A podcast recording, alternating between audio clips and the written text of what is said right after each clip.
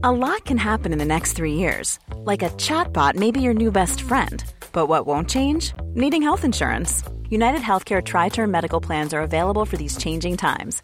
Underwritten by Golden Rule Insurance Company, they offer budget friendly, flexible coverage for people who are in between jobs or missed open enrollment. The plans last nearly three years in some states, with access to a nationwide network of doctors and hospitals. So, for whatever tomorrow brings, United Healthcare Tri Term Medical Plans may be for you. Learn more at uh1.com.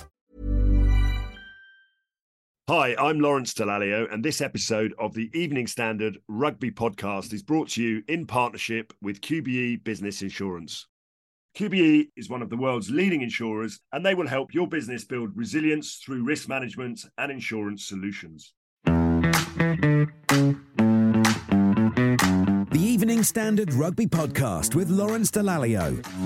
So, the quarterfinals are set, and it's Northern Hemisphere v Southern Hemisphere in all the games this weekend. Australia are out, and Scotland couldn't do anywhere near enough against the boys in green. So, there's plenty to chat about, and joining me, as ever, the inimitable Sarra Elgan. I've never been called inimitable before. I don't even know what that means. What does inimitable mean? Can you spell it? no, I have no chance of that. My spelling is atrocious. It's hard to say at this time of the morning. I know that. How are you? I'm good, thanks. Yeah, I'm really good. Tired, but oh, good. Good. And someone else who you probably could do an impression of, the Evening Standard, Steve Cording. You do an impression of me? That'd You'd just be like really chill, I think, if I did an impression of you. Oh, it would on just then. be like talking like this. Oh, like is that the really way I talk? Really White slowly. TV. yeah, that feels that way anyway. Yeah, I'm good, thank you. I'm good. Yes. Um, what have you been up to? well, um, other than a weekend of barbecuing in this bizarre weather that Say we've what been now? having, which has been lovely, Barbecuing? barbecuing, barbecuing, beering. Uh, we won't talk about the rugby watching, which was England, which we'll talk about later, which was awful. But the main thing is my daughter can now ride her bike. That is such an exciting time. So they're all done now. All the kids can now ride bikes, which That's is so such cute. a relief. Yeah, she didn't fall off at all yesterday. I'm sure she will today. But anyway, she's off, and up and running. Oh, that's so cute. Lo, what have you been up to? Um, well, Apart from golfing golfing. and enjoying um, yourself. usual. Uh, ITV. So I was working hard across the weekend, filling in um, on TNT Sport for all the people that are away as well. oh, is that a dig, is it? Well, I can't remember the last time I did a Prem Cup game. no, because I usually do Prem Cup games. Either my, I think my star's waning, actually, to be honest with you. No, listen, I, I did uh, Northampton against uh, the mighty Doncaster, the big game of the weekend. Nice. Um, yeah. Slightly one-sided in the end. Yes, it was a cricket score, but there we go. And uh, yeah, I appeared on a rival podcast, um, a Welsh one. Couldn't understand a word any of them were saying. Wait, the thing is, though, he thinks he was on a podcast. He was actually on a show, a television show. Oh. So he came on it and he was like, "Oh, it's nice to be on the podcast." I was like, "It's a television program, Law- Lawrence." Pi- pictures, pictures, moving, moving things. They're moving things, yeah. Yeah, but there was a, yeah. So we were out in Marseille uh, recording a Welsh television program. I was doing with Nigel Owens and Jonathan Davies, um, and Lawrence came on as a guest. Oh, lovely. I, I, I need some tips for Marseille for this weekend. Where to go? Okay, I've got Yes. some Do you know what? It's really good when you're all on a show it. that you got you got no idea what anyone's saying, right? And then you think, I think they're talking about me, but do you know what? It doesn't really matter. You just listen for your name. It's long enough. You were very good. You were very entertaining, as always, Lawrence Dallaglio. Okay, shall we meet this week's guest then? After a turbulent end to his time with Wasps last October, he made the move to Toulouse and ended up as part of a team who were crowned top 14 champions at the end of the season. He's also been a regular member of Steve Borthwick's England squad this year and now has 14 international caps to his name. It's Jack Willis. Hi, Jack. How are you? Hi guys, how you getting on? Yeah, good. Good to see you. Yeah, you too. You too. Thanks for having me on. Jack, not really the circumstances we'd love to see. We'd like to be No. talking to you still in the England World Cup camp. I'm assuming you're back home now in Toulouse. You had to withdraw, obviously, from the squad due to your neck injury you picked up in the match against Chile. You're obviously going to be gutted about that. How are you feeling? And and what's the latest? I mean, there was a lot of talk on social media because of all the injuries you've had previously, but I'm assuming this is quite a short little injury and just one of those inconvenient ones that you picked up. Yeah, I, th- I think it's um, yeah. Looking at some of the injuries I've had over the years, where you're looking at nine months out, twelve months out, I, I don't, definitely don't think it's it's one of those. I think necks and, and nerves you've got just got to look after. And I think, unfortunately, it's not one that you can push through too much and, and take too many risks with. And as you said, the time frames with it only being well, there's only this week guaranteed, and I think that was sort of the logic behind it. And we need to get this week right in order to get to the semi final or the further stages. So unfortunately, the decision was made to send me home, but I have no regrets from sort of what I chucked into the tournament. I loved all of it, and it, it really is a great group. And I think um, I think the next few weeks will be a, a good few weeks for them for sure. Yeah, I was going to say, how has the time that you spent within that England camp, how has it been over the last few months? Yeah, it's it's obviously a, a, long long time away from home as well. There's a lot of a lot of preparation that goes in. From I, went went into camp two weeks after the the top fourteen finals, so sort of jumped straight back into it and. Yeah, I love the experience. We, we had a week away in, in Verona in Italy, which was great as well. Um, and you just get to spend so much sort of quality time with those lads that you get to know them so well. I think even a lad like Theo Dan before this campaign, I hadn't even properly met the bloke, and then you're sharing a room with someone for for three months. It's uh, you really do get to know people well, and um, it's a pretty unique experience. He was your roomie, was he? He was, yeah. He's, for the entire he's, time. Yeah, he's a good lad. Okay, that's good. Yeah, yeah. Uh, Jack, it's obviously been um, not the smoothest of World Cups so far, although you could argue the other way that England have won every single game so far, which is more all that you can do. But do the players share the fans' frustrations? Because obviously, watching, we've we've made great strides. It seemed to overcome Argentina, which was a great start, beat Japan, fantastic against Chile, and then you're sort of feeling like it almost was a backward step against Samoa. I mean, is there a frustration within the camp at the way that things are going at the moment? I don't think so. No, I think fundamentally four from four um, coming out of the group stages is is a good position to be in and, and top in the group. I think the one thing I would say, being part of the group for, for the time I was there, the want to improve week on week is huge and never really being happy with the performance. I, I know for a fact that they won't be sitting there happy with the performance against Samoa, but they got the job done and, and got the win. I think there's always a lot of frustration and, and talk when performances don't look sort of too rosy, but I think getting the job done is what's important in tournaments like the World Cup. How do you guys deal with that, Jack? The, like the because there has been criticism. I mean, you're not the only team that, that's had criticism for performances, but the criticism from the media and the fans, and I don't mean you personally. I mean as a collective when you're in a tournament like this, as a group. How do you deal with that? I think being really blunt and honest, it's kind of white noise. We don't really pay much attention to it. I certainly don't. Maybe some lads do more than others. I think there's a real feeling that what we can control is the training sessions, is the quality and the effort that we put in, and and everything externally is what it is, kind of thing. And and we've got to crack on with the the job at hand. And the, the coaches do a great job at refocusing us each week at the task at hand and never looking too far ahead. Um, obviously, the boys have started their prep this week now, I'd imagine, for Fiji. And uh, I think there'll just be great excitement around that. I think you review the game, probably reviewed the game yesterday, and, and now it's on to Fiji. Take the learnings and, and then sort of focus back in. Jack, the um, the last time you spoke on this podcast, we we talked about the RFU still having what is now a very outdated rule about um, not allowing the head coach Steve Borthwick to select players who are playing their club rugby outside of England. Um, we know that you had special dispensation along with one or two others for the World Cup uh, after what happened at Wasps. But um, have you managed, and I'm, I'm, suspecting the answer is probably no because you focused on the World Cup, but have you managed to have conversations with either the RFU or Steve yet about what the future might hold? Because without sounding too dramatic, as the rule stands, you might have played your last game for England for a little while.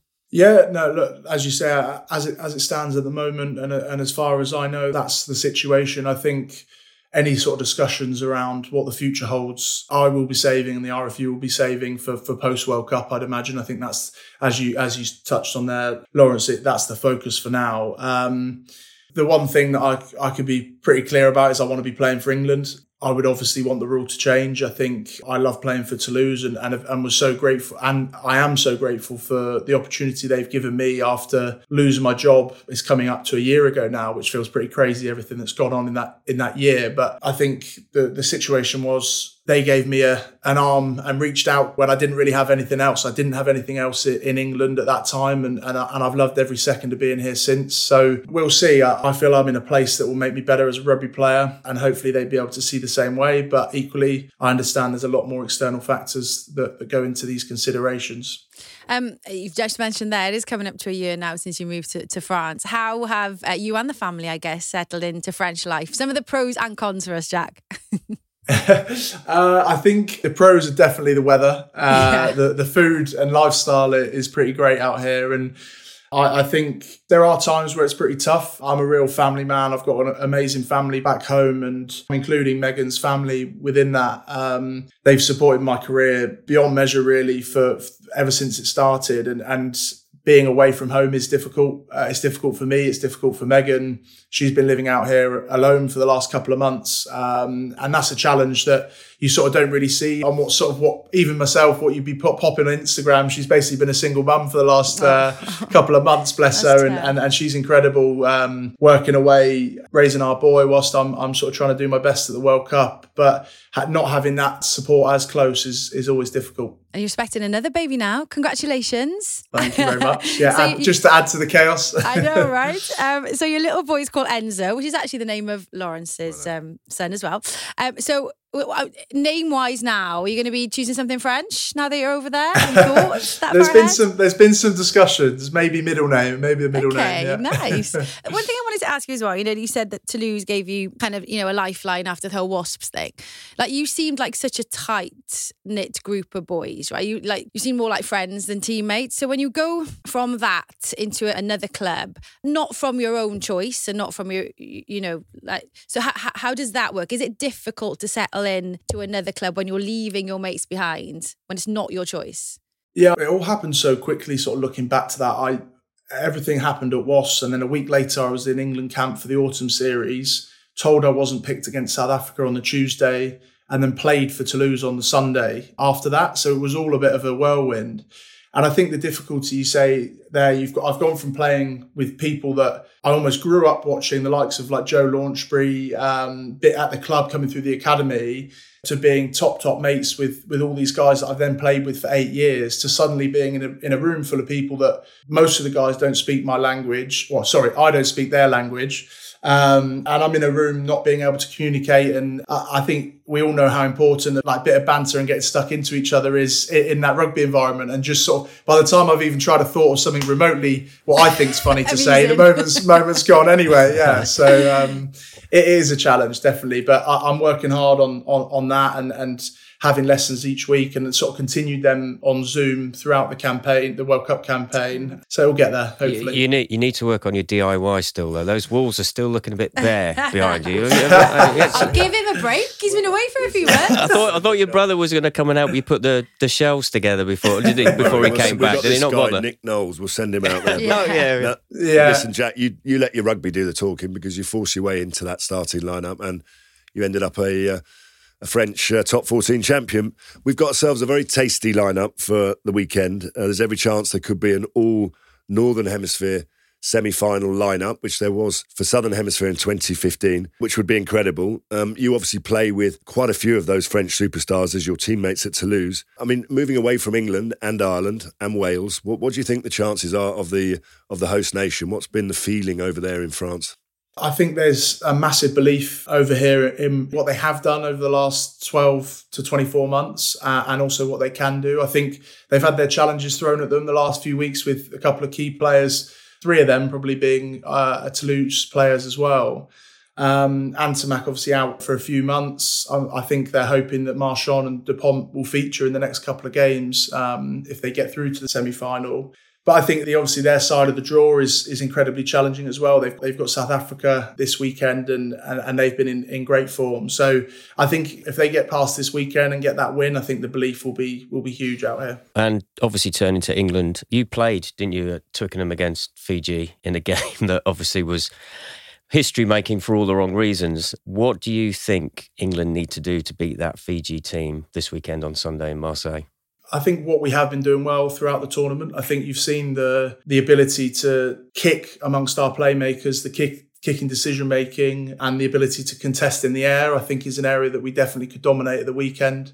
And I think one thing that we can't forget, and I think this probably an element of that slid in a little bit at the weekend, as much as people wouldn't like to admit. I think when a game has no real cost to it, if you like. There is a difference. We're all competitive beasts. We all want to win games and win competitions. And when it really means something, that's when it really counts. And I think you'll see a group this weekend that are competitive and will go out there and, and get the job done. I really, really believe that. Um, Jack, quick word about your brother Tom, who I think Steve Borthwick should have taken to the World Cup, as I'm sure you and your family do. Um, he's now got the only number eight on the bench and not playing particularly well, but that's for me to say, not you. Um, how's your brother settling into life at Saracens? You, you obviously communicate with him on an ongoing basis. Yeah, no, he, he's he's loving it. I think um, he can certainly see why they've been so successful over the last well decade. Really, it's always a challenge joining a new club. We talk regularly about that and how it's been for me joining Toulouse, him joining Bordeaux. At and- least he and can get involved with going the back. banter, though, right? At least he, can, he understands Well, the he's got he's got he's got rubbish chat, so there's probably it's probably Zero struggling. banter.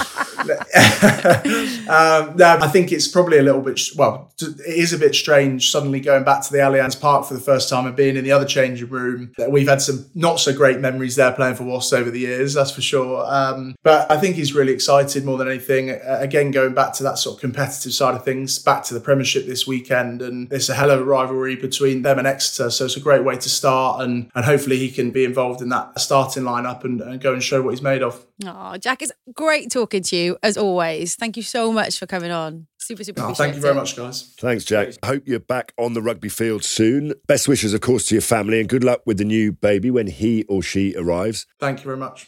And thanks so much for joining us today. See you soon, guys. Take care.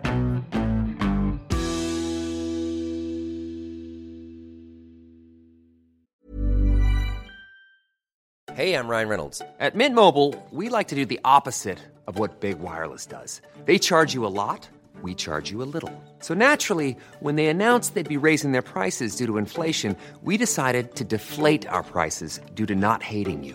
That's right. We're cutting the price of Mint Unlimited from $30 a month to just $15 a month. Give it a try at mintmobile.com slash switch. $45 upfront for three months plus taxes and fees. Promo rate for new customers for limited time. Unlimited more than 40 gigabytes per month. Slows. Full terms at mintmobile.com.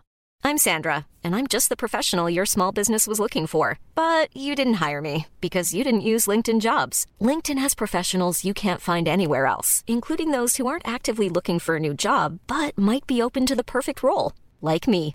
In a given month, over 70% of LinkedIn users don't visit other leading job sites. So if you're not looking on LinkedIn, you'll miss out on great candidates like Sandra. Start hiring professionals like a professional. Post your free job on linkedin.com/people today. Hi, I'm Lawrence Dallaglio, and this episode of the Evening Standard Rugby Podcast is brought to you in partnership with QBE Business Insurance. QBE is one of the world's leading insurers, and they will help your business build resilience through risk management and insurance solutions.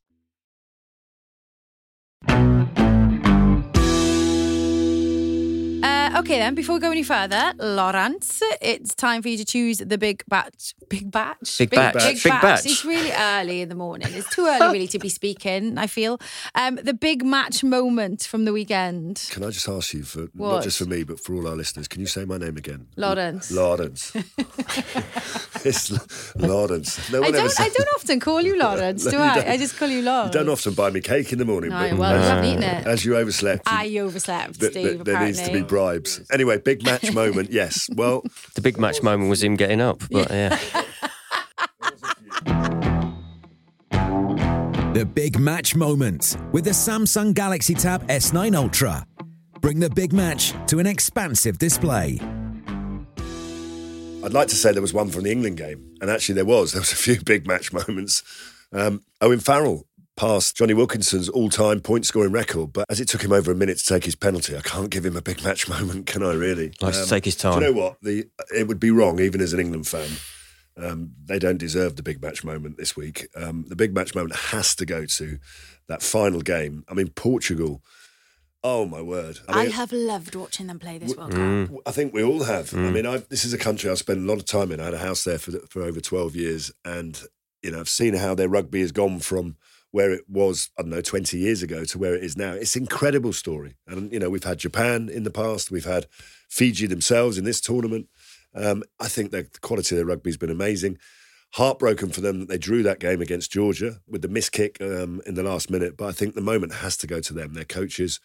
And, um, you know, what was it, 78th, 79th minute of the game? I watched it again last night on uh, catch up because I just thought it's brilliant. Yeah, we I watched it um, outside a bar in Marseille, and I was with Jiffy, and Jamie Roberts, Josh Navidi was there, Nigel Owens was there. Like there was a big group of us, and we watched it, and we were just we were just saying like for the neutral, this is like the perfect outcome, right? Portugal Yeah. winning, and and Fiji still going through. You know, it was kind of like ah. Well, I think for them, you know, it, that was their World Cup final. I mean, and the unbridled joy that you get from a group of players and coaches winning, you know, the players on the bench. and the emotion. Oh, it was incredible. It I mean, Fiji beat England for the first time ever a few weeks ago at Yeah. Twickenham. And that was that. This is as big, if not bigger, than that. You know, for Portugal to beat them. I mean, that and has for to rugby be. to be on the front pages of the national Exactly. I'll tell you where it would have been good to watch. It was the Australian team hotel. Unpack, pack. Are we going? Are we Um, Yeah. staying? I mean, that it was just. I mean, I, to see Mike Tadjer, that kick that he put into touch was just perfect, wasn't it? And that for his final game to be that for Portugal and the emotion that it came with it, and for them to be with their family on the pitch afterwards, it was just a perfect ending, wasn't it? To the It pool stages, really. It was the unless you were Eddie Jones and, or Australian, it- like, that's not the perfect. I think they probably knew they weren't going to get Yeah, through anyway, yeah. didn't they? Really? There was a Drew But- Mitchell that sent out a tweet halfway through the game saying, "So you're saying there's still a chance," which I actually quite enjoyed. okay, so that's your big moment. I love it. Okay, let's take a look at the quarterfinals then, gents. Gosh, I can't believe we're here already. I know. Um, two games on Saturday, two games on Sunday. First up, Wales face Argentina. Will Warren Gatland's men and the World Cup hopes of uh, Las Pumas. Argentina, they were last in the quarterfinal in 2015, weren't they? When they knocked Ireland out? Was it in the tournament before losing to Australia, then in the semis? Um, Steve, who do you think will be packing their bags for Paris and who do you think will be packing to go home? looking at it objectively, you'd say that Wales have the momentum and they are playing the better rugby. However, I still don't think we've seen the best from this Argentinian They've team. game in them, see. They have, and with the back line that they've got, you think that there is a threat there all over. I mean, I think this could be a really tight game. Thankfully for you, I'm actually think Wales will get through. I think they're going to have too much ultimately, but I think it's going to be a lot, lot tighter than no than expected. Faletau. No, Big loss, isn't he? he is, but I think they've. You look at the options that they've still got in the back row to come in with, with the likes of Tommy Reffell. Yeah. You've still got options there when to he came, play. Yeah. and Jac Morgan's versatility as well. Uh, I think. I think Wales should have enough. Lowell, what do you think?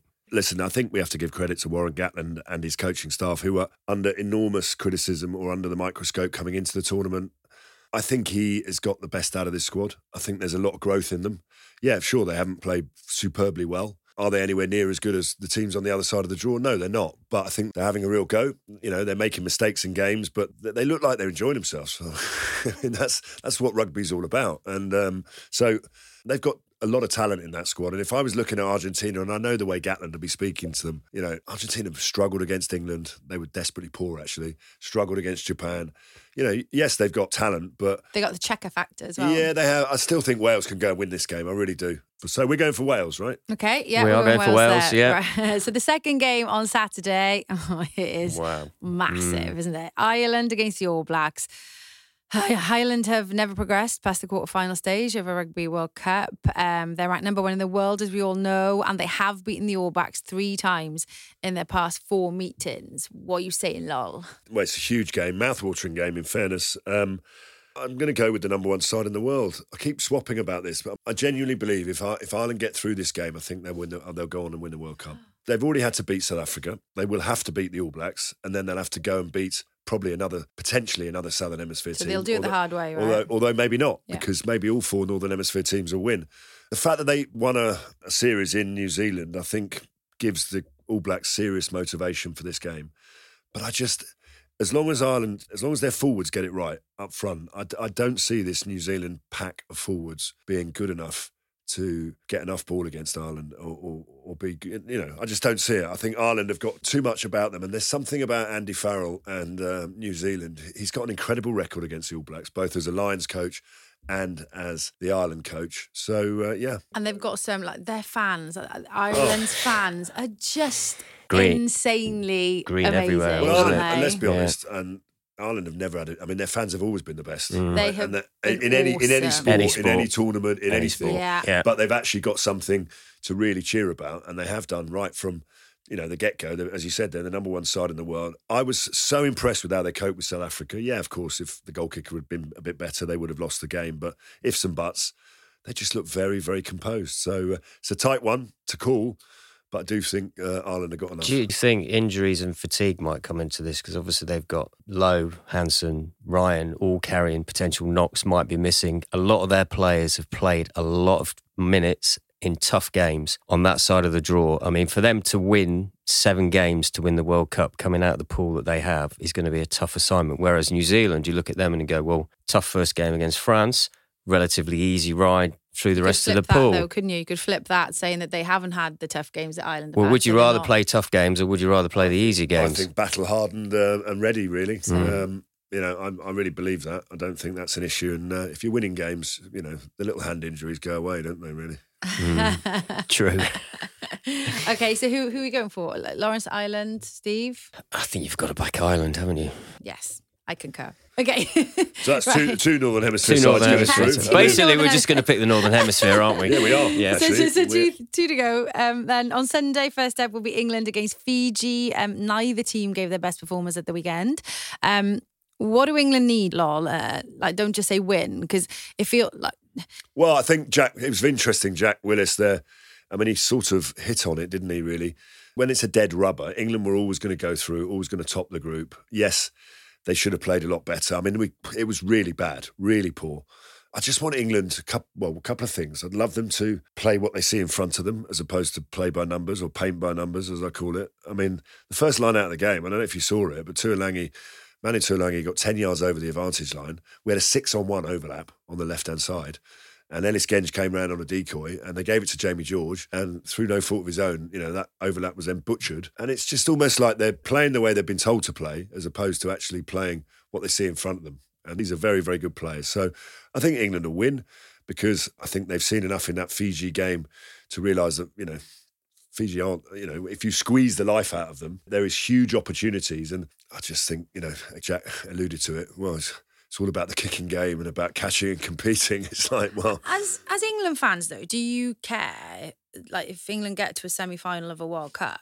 Like, I do. Do you, you do? I do, yeah. What would you rather than play really pretty rugby, really attractive rugby, and not go out of the No, pool stage? because, No. because, you wouldn't. because if So they're playing actually- pretty rugby, they'd still get to a semi final. Yeah. well, not necessarily. Oh, they would. I mean, England have had it easy. Come on, they've they've they've, they've been playing against a completely outsourced Argentinian team, a Japan team that were, their best days were Okay, yeah, were no. four or five years ago. You know, it's not been great. It's been. I mean, I'm I'm lucky enough to be going this weekend, and it's as going as a fan, and and you, you, yes, you do want to have entertainment because you think I'm forking out all this money to go and watch them, and I want to see them do well. But at the same time, we've seen a lot of poor performances recently. I mean, I went to Twickenham when we lost to Fiji, and that was poor. I went to see them lost to South Africa, that was even worse. But I agree with Lowell in a way because this is a talented bunch. There's a lot more to come from them. I think there's two big things for England: is number one, get your basics right. If they do that, and if we pick a team with the players in the right position, Ford Farrell debate ended at the weekend. It's got to be Owen Farrell starting at number 10. You've got to play two centres with Ford coming off the bench if you need him. I'd start Marcus Smith as well at fullback, and I'd There's have Freddie few- Steward on the few wing. People that believe, I mean, England are sort of at the moment, whether it's Steve Borthwick's fault or not, caught between two stools. We're not big enough up front to challenge the power game that some of these other teams have. Ireland, France, South Africa. We know we're near big enough. And we haven't got enough pace behind with the team that we're picking. Exactly. With the team we're picking, we had, we had a man who scored five tries and he didn't even get in the 23, Henry Arundell. I just did, I didn't understand that at all. But I think you're right. If we play with pace, I think we can match Fiji easily and out wide. And England should win this game. Okay, so we're going England again, then, are we? Well, we are because we're not going to lack for motivation, are we? We've No. lost to Fiji at a half-empty sta- stadium, uh, you know, for Courtney Lawes' hundredth cap. So you'd like to think the players will be fired up and fueled up, and you know we're not losing to Fiji again. So uh, yes, I mean, you agree it's got to be Owen Farrell now at number 10. yeah, I do. Yeah. Yeah, I mean, I'm, I just think we need more pace. I mean, I nearly threw something at the TV screen and moved Freddie Steward to the wing. I mean, literally, really. Or you think he should start at the wing? Well, We've got, is- we've, got, what, we've, we've got one out and out natural winger named in the team. So one person that plays wing all the time at their club. And, um, you know, I think you have to pay international rugby a bit more respect than that. I mean, I love Ben Earl. He's been our outstanding player, but he, he lost control of the ball at the base of the scrum in that last match because the last time he played number eight for Saracens was November 2021. You know, you can't pick people out of position. No, It doesn't work like that. no. So I guess I've been slightly contradictory to say that Marcus Smith should play and we should play players in the right positions because that wouldn't work either. What Marcus Smith does is give England attacking intent. you know, he makes England think differently. But where does he play though? That's Well- the problem. If you've and got that's not Farrell the at game plan ten, that Borthwick wants to, No, wants listen, to go England are with. going to So stick. Steve's going to stick to his guns. He's going to play the way that he feels that the um, that, that that gives England the best chance of winning, and um, it'll get it, it'll be enough to beat Fiji. It gets to a semi final. But the last time we played France, we got walloped by forty points, and the last time we played Ireland, we got walloped by forty points. So yeah, you can't win a World Cup by being hard to beat. Right, you've got to win a World Cup by actually going out and scoring a lot of points. Okay. Lastly, then, France and South Africa, the game which a lot of people predicted would be the final, and uh, one of them is going to go home on Sunday. It's mad, isn't it, to think two of Ireland, New Zealand, South Africa, and France are going to be going home. Well, they, they are the. I mean, it, I don't know if you saw the IRB or what would you call them the World Rugby Rankings. They're, not that they count for an awful lot, but they were just republished a couple of days ago. And Ireland are top, France are second, South Africa are third, and New, New Zealand, Zealand are fourth, So, yeah. just to be clear, the four best sides in the world as of today. Two of them will no longer be here after this weekend, and it is sad because you know South Africa and France, are, you know, play brilliantly, and um, I don't know. It's a bit like the All Blacks Ireland. It's such a tough one to call. Is Dupont going to be named in the team? I mean, there was never in doubt the surgeon wasn't wasn't going to say no. You're not fit to play.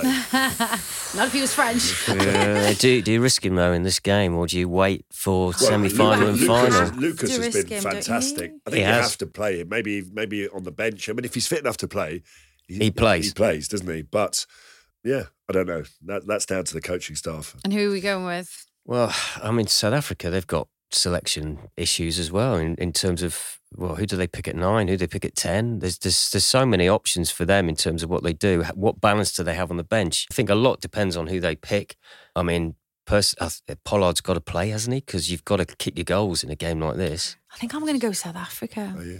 Mm, I think. Well, when we sat here at the start of the tournament, I said it would be a France South Africa fight. You picked France to win, so I had to go for South Africa. So I've got to stick with them now. So Mm. I think South Africa are going to upset the party, and I think Well, they're going you to beat win. the hosts, then you deserve it. So, but I still think the hosts have got a little trick up their sleeve. I think it's going to be a tight game, and I think the 50-50 decisions do go, as I've known from my own experience, do go do go with the host team. So, with what we've just said, it will be a Well, I- I- Wales, Ireland, Yeah. England, France. France. Well, I think England- No, I think England, gonna- South Africa. Yeah, England, Oh, yeah, South Africa, Well, no, yeah, I'm 'cause going to Laura- go with all Laura's going four. I'm- France. I'm, going all four Northern Hemisphere. I think one of them will slip up. I can't see that we'll get all four. I Well, just why hope it's not England.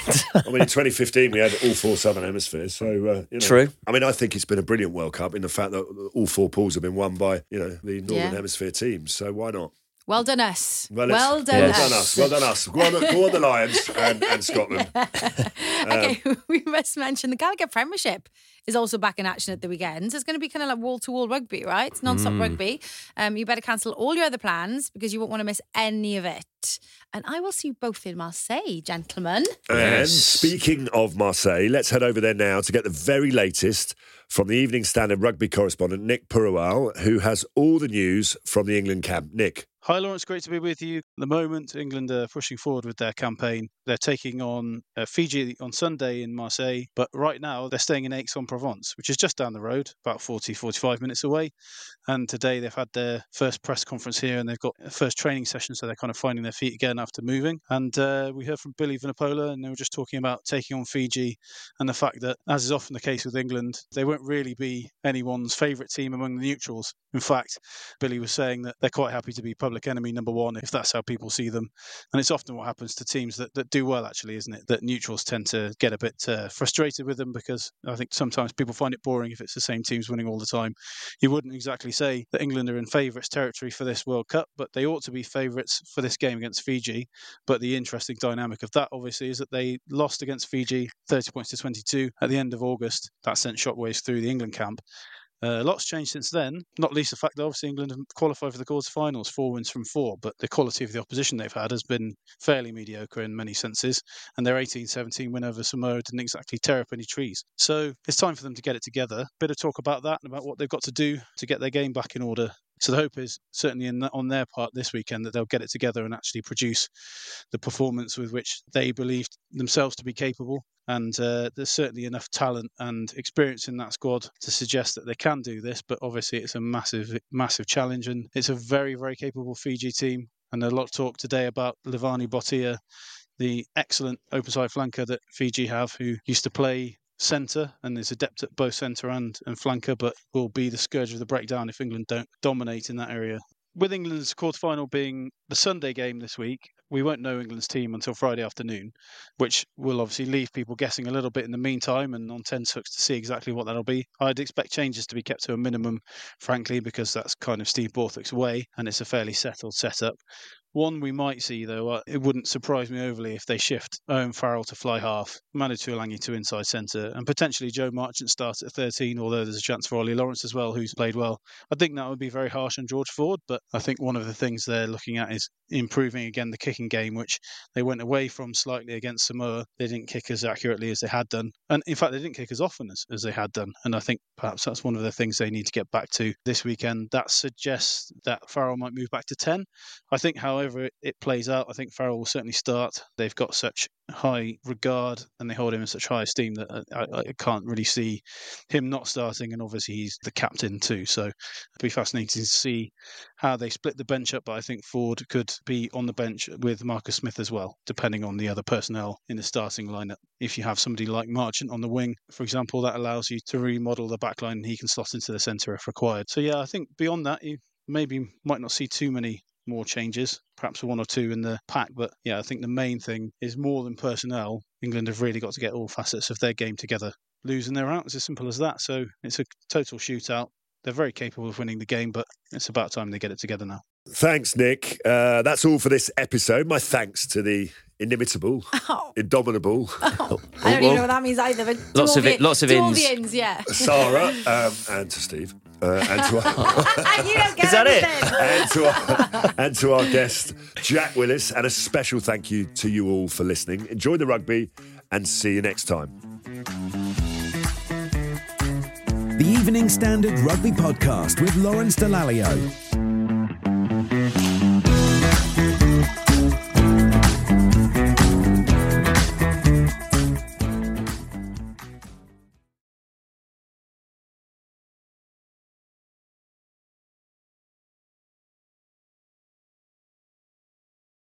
Hi, I'm Lawrence Dallaglio, and this episode of the Evening Standard Rugby Podcast is brought to you in partnership with QBE Business Insurance. QBE is one of the world's leading insurers, and they will help your business build resilience through risk management and insurance solutions. Small details are big surfaces. Tight corners are odd shapes. Flat, rounded, textured, or tall. Whatever your next project, there's a spray paint pattern that's just right. Because Rust-Oleum Custom Spray 5 in 1 gives you control with five different spray patterns.